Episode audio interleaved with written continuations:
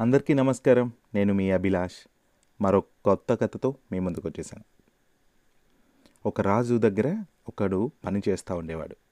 వాడు ఎప్పుడూ రాజు వెంటే ఉంటూ రాజు ఏ పని చెబితే ఆ పని చేస్తూ ఉండేవాడు. రాజు వానికి మూడు పూట్ల తిండి పెట్టి నెలకు వెయ్యి వరహాల జీతం ఇచ్చేవాడట. రాజు దగ్గర ఒక మంత్రి కూడా ఉండేవాడు. రాజుకు పరిపాలనకు కావలసిన సమాచారం అందిస్తూ సలహాలు కూడా ఇస్తూ ఉండేవాడు. అతనికి రాజు ఒక పెద్ద రెండస్తుల ఇంటిని పది మంది సేవకులను కూడా ఇచ్చి నెలకు పదివేల వరహాలు జీతం కూడా ఇచ్చేవాడు. రాజు దగ్గర పనిచేసే సేవకునికి మంత్రిని చూస్తే చాలా అసూయగా ఉండేది. మంత్రికి అసలు పనిలా పాటలా. ఊరికి అప్పుడప్పుడు వచ్చి అరగంట సేపు హాయిగా కూర్చొని ఉత్తమాటలు చెప్పిపోతూ ఉంటాడు. ఒంటి మీద చెమట పట్టదు వేసుకున్న అంగీ నలగదు. అయినా ఆయనకు పదివేల జీతం. కానీ నాకు ఎంత పని? పొద్దున్నుంచి సాయంత్రం వరకు గానుగెద్దుల రెక్కలు ముక్కలు చేసుకుంటా. అట్లా ఇట్లా మాటి మాటికి తిరుగుతా. చెప్పినవన్నీ అందిస్తా. యాడికి పొమ్మంటే ఆడికి పోతా. ఏం తమ్మంటే అది తెచ్చి పెడతా. లేచినప్పటి నుంచి పడుకునేదాకా ఒకటే పని. అయినా నాకు వెయ్యి వరహాల జీతం ఈ పద్ధతి ఏం బాగాలేదు అనుకుంటూ ఉండేవాడు. ఒకరోజు రాజు ఒంటరిగా ఉన్నప్పుడు ఆయన కాలు నొక్కుతా రాజా ఏమాత్రం పని పాట లేకుండా ఊరికే వచ్చి కాసేపు కబుర్లు చెప్పిపోయే మంత్రికి పదివేల వరహాలు ఇచ్చి నీవు లేచినప్పటి నుంచి పండుకునేదాకా నీ వెనకాలే తిరుగుతావు నీవు చెప్పిన పనల్లా చేసే నాకు మాత్రం వెయ్యి వరహాలు జీతం ఇవ్వటం న్యాయమేనా? నిజానికి నాకు పదివేల వరహాలు ఇచ్చి ఆయనకు వెయ్యి వరహాలు ఇవ్వాలి కానీ అన్నాడు ఆ పనివాడు.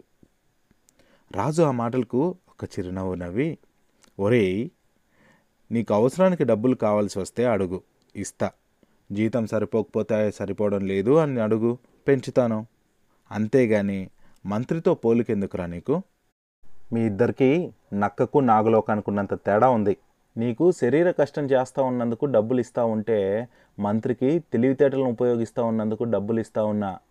లోకంలో ఎప్పుడైనా ఎక్కడైనా సరే భుజబలం కన్నా బుద్ధి బలానికే విలువ ఎక్కువ అని రాజు చెప్పినాడు. కానీ పనివాడికి ఆ మాటలు కొంచెం కూడా తృప్తి కలిగించలేదు. రాజు అది గమనించిన కొన్ని విషయాలు కొందరికి ఎంత చెప్పినా అర్థం కావు. దానికి సరైన సమయం రావాలి అని అనుకున్నాడు. సరే అలా కొన్ని రోజులు గడిచాక ఒకసారి రాజు వేటకు పోయాడు. తన వెంబడి మంత్రి సేవకుడు కూడా ఉన్నారు. అలా వేటాడి వేటాడి రాజు వేటాడుతూ వేటాడుతూ కొద్దిసేపు అలసిపోయి అలసట తీర్చుకోవడం కోసం ఒక నది ఒడ్డున చెట్టు కింద కూర్చున్నాడు. రాజు అటు ఇటు చూస్తూ ఉంటే నదికి అవతల వైపున కొంతమంది గుంపుగా కనపడినారు రాజుకు వాళ్ళని చూడగానే తలుక్కున ఒక ఉపాయం మెరిసింది.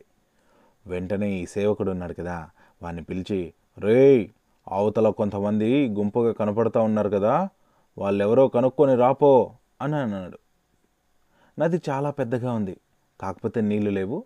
పరిగెత్తుకుంటా పోయి అవతలికి పోయి యువతలకు రావడానికి పావు గంట అయినా సమయం పడుతుంది. సేవకుడు సరే రాజా అని పరిగెత్తుకుంటా నది అవతలకు పోయి వాళ్ళతో మాట్లాడి మళ్ళీ వేగంగా తిరిగొచ్చి రాజా వాళ్ళు నాటకాలు వేసేవాళ్ళంట అని చెప్పినాడు గసపెట్టుకుంటా అట్లాగా వాళ్ళ దేవురు అని అన్నాడు రాజు. ఒక్క నిమిషం రాజా ఇప్పుడే కనుక్కొని వస్తా అంట మళ్ళీ వేగంగా పరిగెత్తినాడు. కాసేపటికి తిరిగి వచ్చి రాజా వాళ్ళు నంద్యాల నుంచి వచ్చినారంట అని అన్నాడు ఆయాసపడుతూ. వాని ఒళ్ళంతా చెమటలు కారిపోతూ ఉన్నాయి. అట్లాగా మరి అక్కడికి పోతా ఉన్నారంట? అని అన్నాడు తిరిగి రాజు. సేవకుడు తలగొక్కొని ఒక్క నిమిషం రాజా అడిగొస్తా అని మళ్ళీ పరిగెత్తుకుంటా పోయి ఆయాసపడతా ఒళ్ళంతా చెమటలు గక్కుకుంటా ఉంటే గస పెడతా తిరిగొచ్చి రాజా వాళ్ళు కందనవోలులో పది రోజులు నాటకాలు వేయడానికి పోతా ఉన్నారంట అన్నాడు. కాళ్ళు పీకుతా ఉంటే అక్కడే పక్కకు కూలబడి. రాజు అది విని అట్లాగా మరి మన రాజ్యంలో కూడా నాటకాలు వేయడానికి వస్తారంటనా?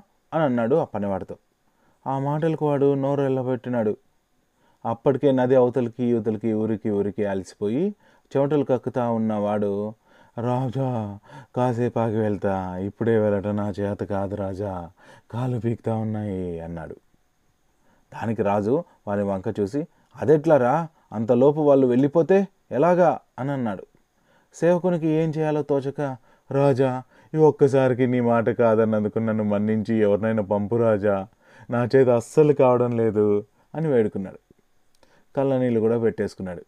దాంతో రాజు సరేనని మంత్రిని పిలిపించి మంత్రి నదికి అవతల ఏదో గుంపు కనపడతా ఉంది. ఎవరు వాళ్ళు? అని అన్నాడంతే.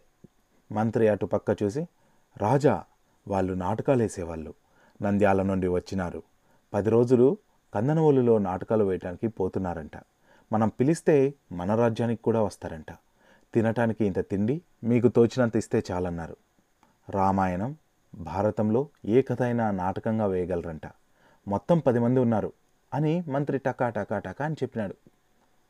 మంత్రి అలా టకా టకా టకా అనే వివరాలన్నీ ఒక్క క్షణంలో చెబుతా ఉంటే పనోడు నోరు ఎల్లబట్టుకొని వింటా ఉన్నాడు. రాజు మంత్రితో మంత్రి ఇవన్నీ నువ్వెప్పుడు కనుక్కొని వచ్చినావు? అని అన్నాడంతే. మంత్రి ఒక నవ్వు నవ్వి రాజా నిన్ను రాజ్యాన్ని కంటికి రెప్పలా కాపాడుకోవటమే కదా నా పని? నీవు ఇక్కడ విశ్రాంతి తీసుకుంటూ ఉండగా అవతల ఒక గుంపు కనపడింది వాళ్ళు ఎవరు? అక్కడ ఎందుకున్నారు? వాళ్ళ వల్ల మీకేమైనా ప్రమాదమా? అని సందేహం వచ్చి వెంటనే అవతలకు పోయి రహస్యంగా అన్నీ విచారించుకొని వచ్చినాను అని అన్నాడు. అట్లాగా? మరి నాకెందుకు చెప్పలేదు? మన రాజ్యానికి పిలిపిస్తూ ఉంటాం కదా? అన్నాడు రాజు. మంత్రి ఇంకోసారి చిరునవ్వు నవ్వి రాజా ఇది మంచి పంటల కాలం. వాళ్ళను పిలిపించి అనవసరంగా రైతుల పనులు చెడగొట్టడం ఎందుకు? కోతలు పూర్తయ్యాక అందరూ విశ్రాంతిగా ఉంటారు. అప్పుడు పిలిపిస్తే అందరికీ సంతోషంగా ఉంటుంది. అందుకే వాళ్ళ వివరాలన్నీ తీసుకున్నాను. ఇక ఇవన్నీ మీకెందుకు చెప్పలేదంటే ఇప్పటికే మీరు వేటాడి వేటాడి బాగా అలసిపోయి ఉన్నారు కదా. ఏదో హాయిగా విశ్రాంతి తీసుకుంటా ఉంటే ఇప్పుడు ఇవన్నీ చెప్పుకుంటూ మీ విశ్రాంతిని పాడు చేయడం ఎందుకు? తీరిగ్గా ఉన్నప్పుడు చెప్పొచ్చులే అని చెప్పలేదు రాజా అన్నాడు. అలా మంత్రి చెప్పి వెళ్ళిపోగానే రాజు సేవకుని వైపు తిరిగి ఇప్పుడు అర్థమైందా? మంత్రికి నీకు ఉన్న తేడా? మనిషి శారీరక శ్రమ కన్నా మనిషి యొక్క తెలివితేటలకి విలువ ఎక్కువ అని అని అన్నాడు రాజు. ఇక సేవకుడు అది విని సిగ్గుతో తల వంచుకొని అలా వెళ్ళిపోయాడు. అప్పుడు ఆ సేవకుడు రియలైజ్ అయి ఉన్నాడు. అందుకే నాకు వెయ్యి వరహాలు మహామంత్రికి పదివేల వరహాలు అంతే కదా? సో ఈ కథ మీకు నచ్చినట్లయితే మీ ఫ్రెండ్స్కి రిలేటివ్స్కి అందరికీ షేర్ చేయండి. ఎంజాయ్ చేయండి. Take care bye bye